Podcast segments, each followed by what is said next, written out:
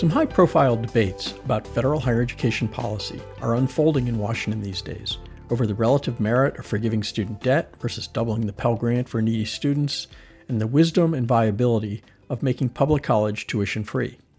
Compared to those issues, another discussion is flying under the radar the smoldering debate over whether to permit the use of Pell Grant money to fund enrollment in very short term career training programs.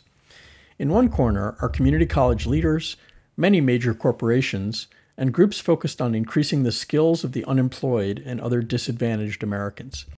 Monty Sullivan, president of the Louisiana Community and Technical College System, argues that expanding the allowable uses of the Pell program could help tens of millions of low income and minority workers who don't have money or time to spend years or even six or nine months in a degree or long term certificate program. Uh, in, when, when you begin to think about the education and training needs that people have out there, uh, time is the enemy. Time is money. Uh, for many of these individuals, childcare, transportation, the, the myriad of issues that they're having to deal with. And so when, when we say to someone, why don't you come back to school? Well, I don't have four years to get a baccalaureate degree. I don't have two years to get an associate degree. I've got bills to pay. I have children that are re- relying on me uh, to, to uh, provide for them. And so finding the way that gets them the, the greatest value of a credential in the shortest period of time is the issue. Opponents of using Pell money for programs as short as eight weeks argue that doing so would hurt, not help, low income and minority workers and learners. Amy Laitinen, Director for Higher Education at New America, says that letting Pell funds flow to programs with what is at best a mixed record of moving workers into better paying jobs would be enormously risky. If we were talking about an outcomes based funding mechanism and we really wanted to focus on these innovative programs that really catapulted people into the middle class, I would definitely be supportive. But that's not what this does. And preying on vulnerable students and preying on students of color, promising them the world and leaving them in poverty is not innovative. It's sort of tried and true. We've been there, done that. And the idea that we're going to turbocharge that with Pell dollars makes me very, very nervous. We'll explore this debate in this week's program. Thanks for joining us, and a reminder to subscribe to The Key on Apple Podcasts, Google Podcasts, Stitcher, or your favorite podcast platform. In our first interview, I'm joined by Monty Sullivan, president of the Louisiana Community and Technical College System and a board member of Rebuilding America's Middle Class, an association of community colleges. Monty, welcome to the Key and thanks for being here. Very good. Thank you, Doug. Appreciate the opportunity. Why would making Pell Grant funds available for very short term programs be good for learners and workers in Louisiana and the rest of the United States? There are 64 million working age adults in this country with a high school diploma or less. Uh, what that says to me is many of those individuals are not able to fully engage in the economy. Uh, they're not able to take care of their families. What short term training programs allow for is it gives people the opportunity to get into the, the economy. Uh, what we know for certain is while unemployment may be high, there are a significant number of job postings out there uh, today. This economy is coming back people have to have skills in order to be able to engage in that economy. Uh, the short term training programs that are offered at community technical colleges across this country uh, need to be available to the masses. Uh, if you look historically across this country, we, we said back in the early 1900s that uh, K 12 education was compulsory, uh, necessary in order to be able to participate as a full citizen. Uh, I believe today in 2020, 2021, uh, we're in a place where some training above high school is necessary uh, to be able to participate fully in the economy. And that training uh, takes place on many of our college campuses. One quick uh, data point here from Louisiana that I think is an important one for this overall discussion. Uh, our average student on the credit side of, of work is a 27 year old African American female the average student in our workforce non credit training programs is a white male age 36. The distinguishing factor between those two groups isn't demographic at all, it's financial. Those white males, on average 36, they have money in their pocket to pay for the training needed to be able to either get a job or continue to work. By policy, this nation is limiting access to many people who are marginalized from having access to the workforce training they need to be able to go to work and take care of their families. So it is it is very much rooted in where we are historically in this country from an education policy point of view. uh, ensuring that there's value in those credentials has to be uh, certainly a, an element of the accountability side. Uh, but focusing on getting people into the economy, but that's not the end point. It is the beginning point. And so continuing to ensure that there's a career pathway beyond that uh, is an important element.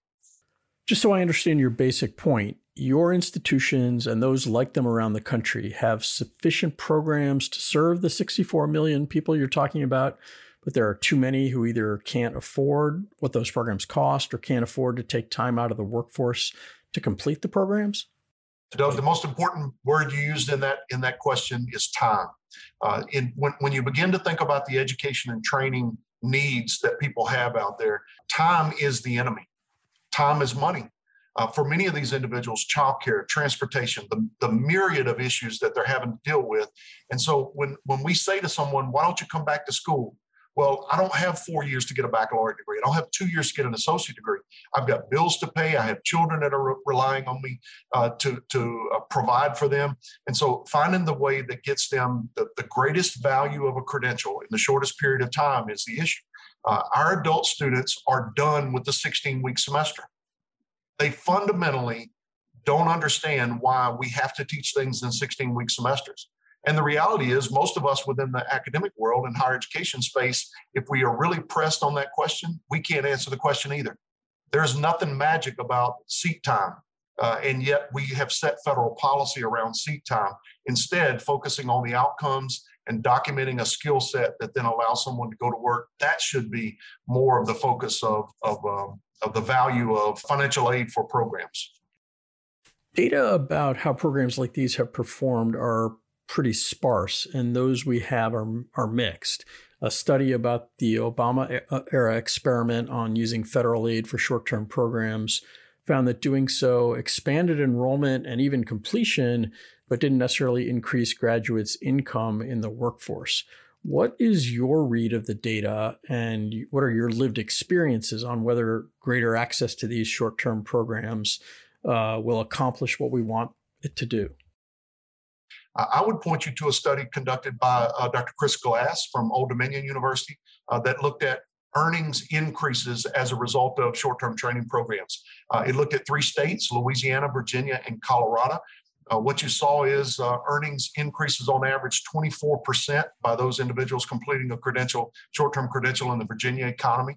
Here in Louisiana, that increase or that lift was about 19%. Uh, if you think about it, uh, a 19% increase uh, is a game changer for many individuals. And so when you think about what that 19% means, it fundamentally means um, a reliable transportation, reliable childcare that that allows people to get into the workforce but that's not the end of the discussion. That individual needs to continue to learn and increase those credentials across time uh, that are ultimately going to allow them to become uh, more employable ultimately to, to work their way into the middle class. Uh, you asked a question last time about you know the credentials and do we have the programs in louisiana uh, we have we have a myriad of examples. Uh, I can think of one off the top of my head now: a lineman program, uh, electrical lineman.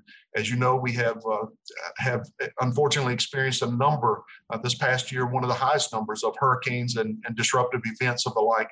Um, that lineman certification, the safety certification that comes with it, and a commercial driver's license. When you put all of those together, uh, individuals are walking out of these programs after a period of 10, 12 weeks uh, earning $65,000 a year. That is a career that someone can make a good living at, have benefits to go along with them. But, but we have to bundle those certifications in order to be able to meet federal financial aid requirements. The question by many people who walk into those programs is why do I have to get all three? Why do I need all three? And not because the employer is saying I won't hire you without all three. It's simply because of a, of a federal financial aid mandate that counts seat time. Let's ensure that people get what they need in order to be able to go to work, take care of their families, uh, without some arbitrary number of minutes that they must sit in a seat. You portrayed the use of Pell for shorter term programs as a way to enhance equity in the post secondary ecosystem. But some of the people who oppose using Pell in this way fear that doing so would worsen the divide in outcomes, with whiter and wealthier Americans increasingly pursuing four year degrees and black, brown, and low income people being shunted more toward eight week programs that don't necessarily increase their wages. How do we make sure that doesn't happen? Look, uh, that, that is a key part of this discussion. I want to begin by flipping the question in the other direction and point out that I think many of the detractors from, from the workforce Pell discussion, uh, we have a great deal in common with. Uh, we all agree that more education is better. We all agree that, that uh, people of all backgrounds should have access to education. The, the key difference is that the individuals that are focusing on short-term Pell or workforce Pell as being challenging in some way or perhaps is going to widen the, the equity gap are, are the very same elitists that have created much of what we see in this country in terms of the haves and have-nots educationally. So along the way, a one-shot baccalaureate degree is no longer the reality of adults. Instead, the higher education community and landscape has to adjust to the needs of the people. And in this case, a broader cross section of the people of this country must have skills and certifications in order to be able to participate in the economy. And so, if, that is indeed the case, why would we limit the number one talent fund that we have as a nation is the Pell Grant. Why would we limit 64 million working age adults from having access to the kinds of training that will change their lives?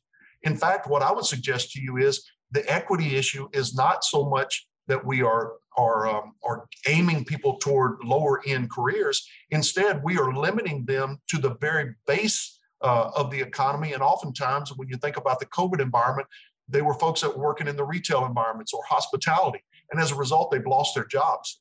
Uh, they they have no way to move forward. They need the skills that are there and they simply do not have 600 hours to invest in a program. Uh, I do believe there needs to be accountability. I would agree with the detractors who suggest that you know there could be some issues with accountability. We are working closely. Uh, this is a bipartisan issue, as you know. There, there are people from both sides of the aisle who have said we must invest in short-term training. We agree. Uh, but we also agree that there has to be some guardrails. There have to be some accountability. Uh, there have to be some value demonstrated to that students. Uh, what I would suggest to you on the on the on the wider market, uh, those programs that don't result in value, I can assure you, adults are not going to enroll. They don't have time uh, to enroll in programs that won't bring them the value. Most of our adults, I believe, are, are from Missouri. They're, they're show me people. Show me someone who's completed this credential that is working and show me the lifestyle that goes along with that. And I think that is the, the key point uh, on accountability is to make sure there's a value for the student. We're talking with Monty Sullivan, uh, president of the Louisiana Community and Technical College System. Um, you were just talking about accountability, and some critics worry that we don't have enough good evidence about the value and quality of these programs. How do you define those terms? Uh, and how do you think we should go about ensuring that Pell funds aren't used for programs that don't deliver either quality or value? So, from a, a, federal policy point of view, I think there are a number of different ways to, to go at it. But in, in terms of the value, the value needs to be a value to the consumer uh, not a value to the institution, not a value to uh, you know to a whole range of different stakeholder groups, but what is the value that is being delivered to the individual? And so you can measure that in a whole host of ways. One is by accomplishing a professional certification, a professional licensure of some type. Uh, number two is uh, the the consistency of employment. Uh, and the ability to be able to find employment uh, as a result of that credential. The third is the earning, the wage. If, if you think of it, those last two are really demand as well as earnings. Uh, as much as we, we may not like the notion that post secondary education and training leads to employment, uh, we might not like to acknowledge uh, the, the role that we play there in, in some instances. The reality is that's why our students show up. Oftentimes, uh, we, we say that students don't show up to our colleges for the credential that hangs on the wall, the diploma. They show up for the other piece of paper, the paycheck, the W 2. They're looking for a better life, and our institutions represent that opportunity. How do you do that? I think there are a myriad of ways to, uh, to go about it. I do think that creating a limited number of pathways, as we have done here in Louisiana, we have five, five pathways that are very clear, very distinct. Uh, individuals aren't enrolling in programs that are going to be a dead end. They're enrolling in programs that are going to be high value, uh, that are consistently being reviewed across time to ensure that that there is demand and that there is a good earning on the back end of this. And The fourth factor, I think, is that it continues to be a part of a pathway that allows someone to continue to be educated across time. Fundamentally, I think the real issue around Workforce Pell is this education in the last 50 years has changed. No longer is post secondary education a one shot deal where you go off to a university, you get a four year degree, and then you go off and work somewhere or perhaps go to graduate school. Instead, post secondary education has become iterative in nature. It's become iterative because that is much of what uh, the, the job market and the economy is demanding. And so, if, if our financial aid policies don't reflect that iterative nature of how adults are consuming uh, post secondary education, then I think we are missing a huge portion of the population. So, do you think we currently have robust measures and methods in place for ensuring that short term programs like these offer sufficient value and quality? I think I think it's a mixed bag, state by state. Access to the data is different in Louisiana than it may be in some other states. We we have a, a fairly robust uh, data set that, that we have access to. Other states, like Indiana, as an example, have done a really nice job of being able to link those data. Uh, but when you look across uh, the, the, the 50 states, you will see that there are some states that simply don't have that infrastructure in place. I think the 600 hour is, is really much more of about uh, limiting and, and trying to keep the bad actors out. But meanwhile, we have a pool and a population of people that are sort of trapped economically. And so I understand the reason for the 600 uh, requirement, but I also believe that there is greater value in that 64 million working age adults who, who need a way out. They need a path forward. And so developing policy that really has an impact for people rather than developing policy to prevent something uh, really is sort of backward if you think of it. Uh, we, are, we are trying to ensure that this country rebuilds its middle class. And the way to do that is through giving people opportunities for short term training and that iterative approach that a short term credential can ultimately grow into a baccalaureate degree.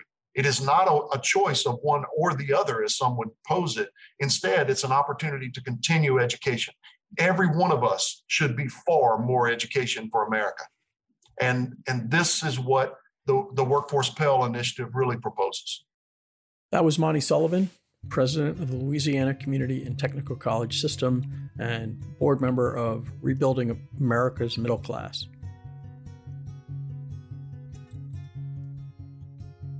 Do you read Inside Higher Ed every day? If Inside Higher Ed is an integral part of your day, please show your support by joining our Insider Membership Program. For less than $10 a month, you can take this next step. To become a member today, please visit insidehighered.com slash membership. Next up is Amy Laitinen, Director for Higher Education at the left-leaning think tank New America. Amy, welcome to the Key. Thanks. So excited to be here. A lot of your work has been around new ways of thinking about higher education, including approaches like competency based learning and alternatives to the four year degree.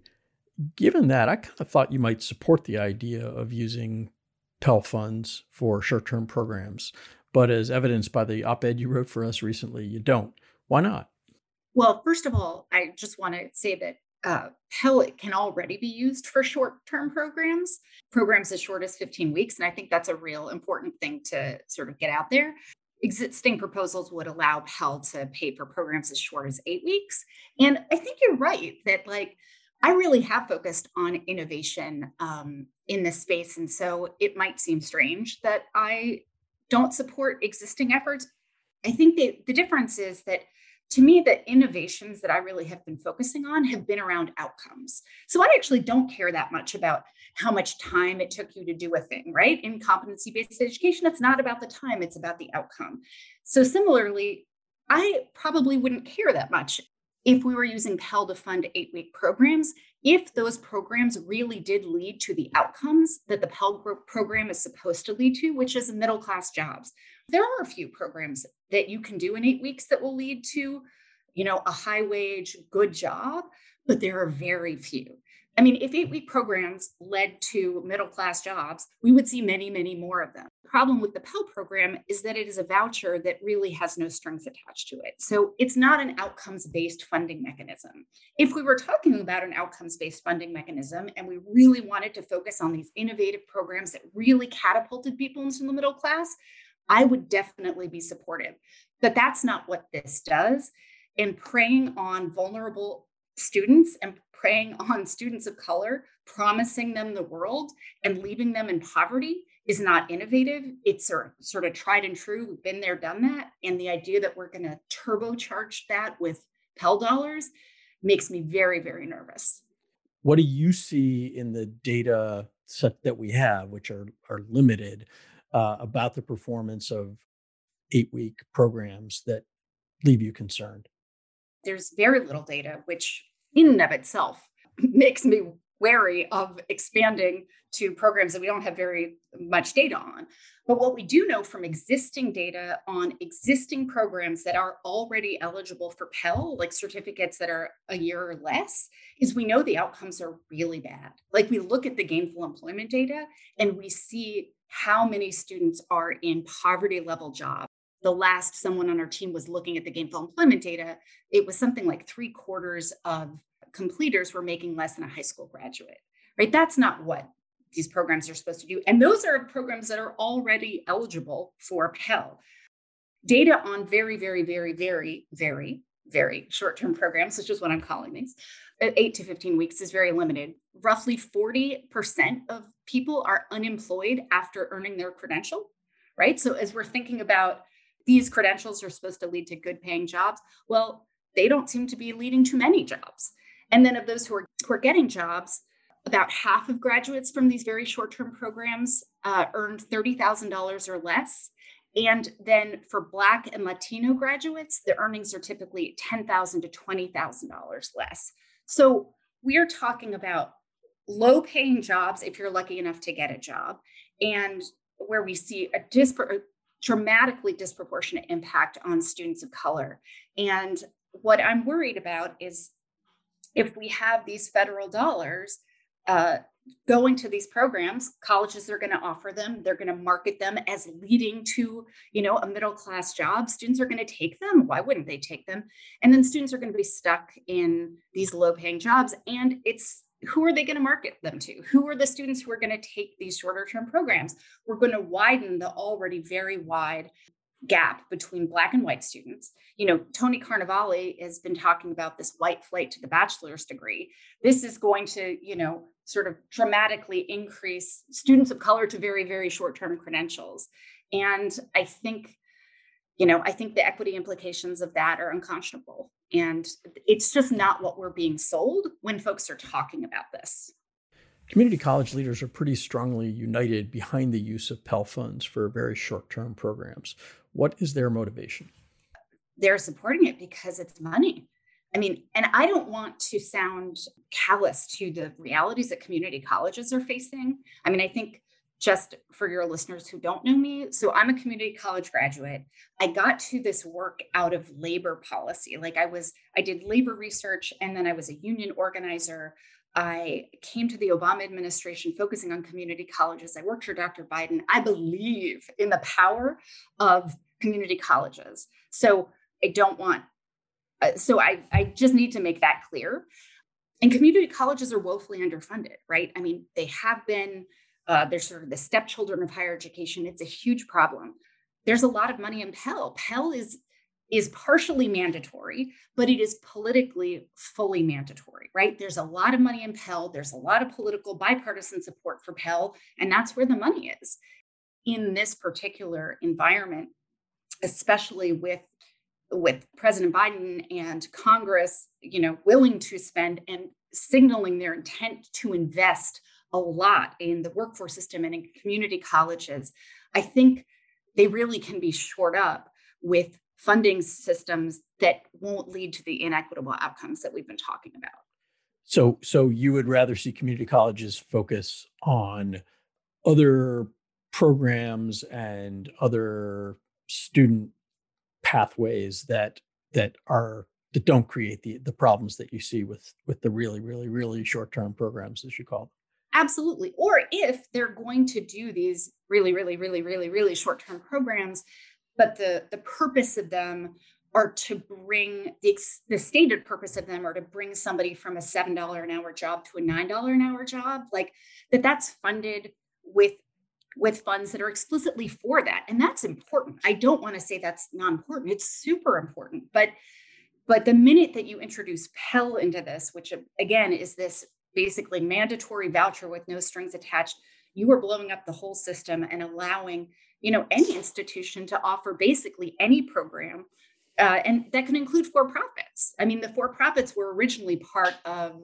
the Jobs Act, which is one of the versions that is out there, and they are lobbying heavily to to um, to see short term Pell uh, included in uh, in any number of bills. So you would you want to protect Pell for programs uh, programs of study that are more likely to lead to, if not full degrees to credentials that are more valuable. Absolutely, because yeah. that's what Pell is supposed to right. be about, right? It's it's that's the whole purpose, and that's sort of how it's being framed. It's being framed as not everybody needs a four-year degree. People don't have time to to to get a four-year degree. They're working adults. Absolutely, totally agree. But they make it sound as if there there aren't already uh, alternatives that Pell will pay for, you know, but also to make it seem like an eight week program is likely going to lead you to a middle class job. That's just on average not true. Again, there are some exceptions and programs, but the all the proposals aren't paying for those exceptions. It's paying for anything, and we're going to see a lot of uh, a lot of programs offered that just aren't going to give what what's promised some supporters of short-term Pell portray it as a way to bolster career technical programs of study that they say get short shrift in our post-secondary ecosystem. Is that a valid argument? I think this is one of the sort of canards of this um, of this whole conversation. Pell already pays for many career and technical programs, many many credentials. Uh, one of the sort of favored uh, you know programs that people talk about is welding. And they talk about welding for a bunch of reasons including the fact that welders typically make a pretty good good money rate. yeah.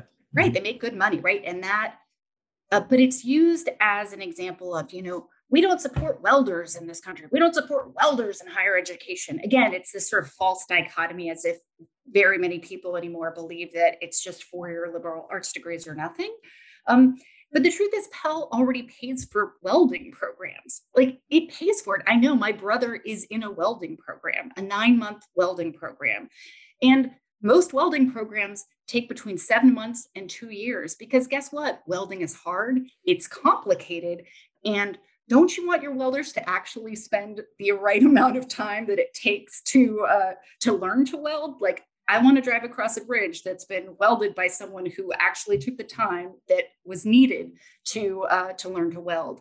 And so again, even that is just it's not true. We do pay for welding programs. Like they're paid for with Pell Grants. My brother is getting one. And so again, it's just this, it's this false, like, oh, the sort of, you know, boot, bootstraps working class against the elite. And that's just not how our higher education system is funded. It isn't true. So welders already get Pell Grants. And if welders are taking, you know, shorter term programs than that, well, let's be careful. Political momentum in favor of short term Pell seems pretty strong. If some version of it is going to become law, are there ways to formulate it that would avoid the pitfalls you're most worried about? Oh, there are absolutely ways to do it. You could have a wage floor, for example. You could it, yes, there are ways to do it, but there are no politically viable ways to do it. Because if you, let's say, attached a wage floor that that was, you know, let's say average earnings equivalent to a, a college graduate. After the program, in other words. Uh, After the program. For the, for yep. the yep. Yep. Then very few programs would qualify. And the community colleges want money. The for-profits want money. The skills uh, community wants money. But they're they're not going to have that much money if this only pays for programs that lead to middle class jobs. So i absolutely would be would support an outcomes based uh, uh, opening of pell. But that's not what pell is that's not what it does and that's not what has political support. So and you know I think momentum will continue to grow for this. I think that this is likely to happen very soon. I think we're going to come to regret it. but I think it's likely to happen for all the reasons that we've been talking about. And some of it is just in the the way that the narrative has been misconstrued to make it seem as as if we're setting it up for like four-year degrees or bust. And that's just not that's not the reality of what is, but it fits into a nice frame. Is there a way to have these programs truly be a step in a direction that does ultimately lead to the middle class? Are there ways to structure things so that they are part of a career pathway of some sort? Because I assume that if, if it was possible, doing so would make it better from your standpoint. The argument is that this is this can be a first step on a pathway to a middle class paying job. And that this pathway is created out of stackable credentials, right? We all love those things. We love pathways, we love stackable credentials. I love them, they're great. But there's a difference between a theoretical pathway and an actual pathway. And when you look at the data on uh, some of the most in demand fields like healthcare, there's uh, theoretically a CNA or an MA can stack into any number of nursing nursing credentials, right? An LPN, a BSN. But the truth is, very few of them actually stack. I mean, there was a study that found that less than 3% of folks who started a CNA ended up getting one of those later credentials. So, again, it looks great on paper, but when 3% of folks are actually moving to that next step, then I think you really have to question whether or not this is a true pathway or just a theoretical pathway. And I don't think students can afford a theoretical pathway and poverty level jobs. That was Amy Laitinen, Director for Higher Education at the DC think tank New America. Thanks to her and to Monty Sullivan for their perspectives on this timely issue. I find conversations like this striking. Two people offering diametrically opposed viewpoints both say they want the same outcome improving the status of the most disadvantaged people in our society, and that the position they advocate will accomplish that. So, who's right? Well, the way we would ideally determine that is by looking at the historical record. But as is too often the case in higher education, we just don't have enough good data to say for sure. However, this particular debate gets resolved, it'd be nice if we didn't have to make higher education policy based on guesswork, hopes, and wants. That's it for this week's episode of The Key. Join us in future weeks as we explore how some colleges are rethinking their physical footprints as they envision the post pandemic future, and a Black college president's journey, among other topics. Until then, stay safe and stay well. I'm Doug Lederman, and this is The Key.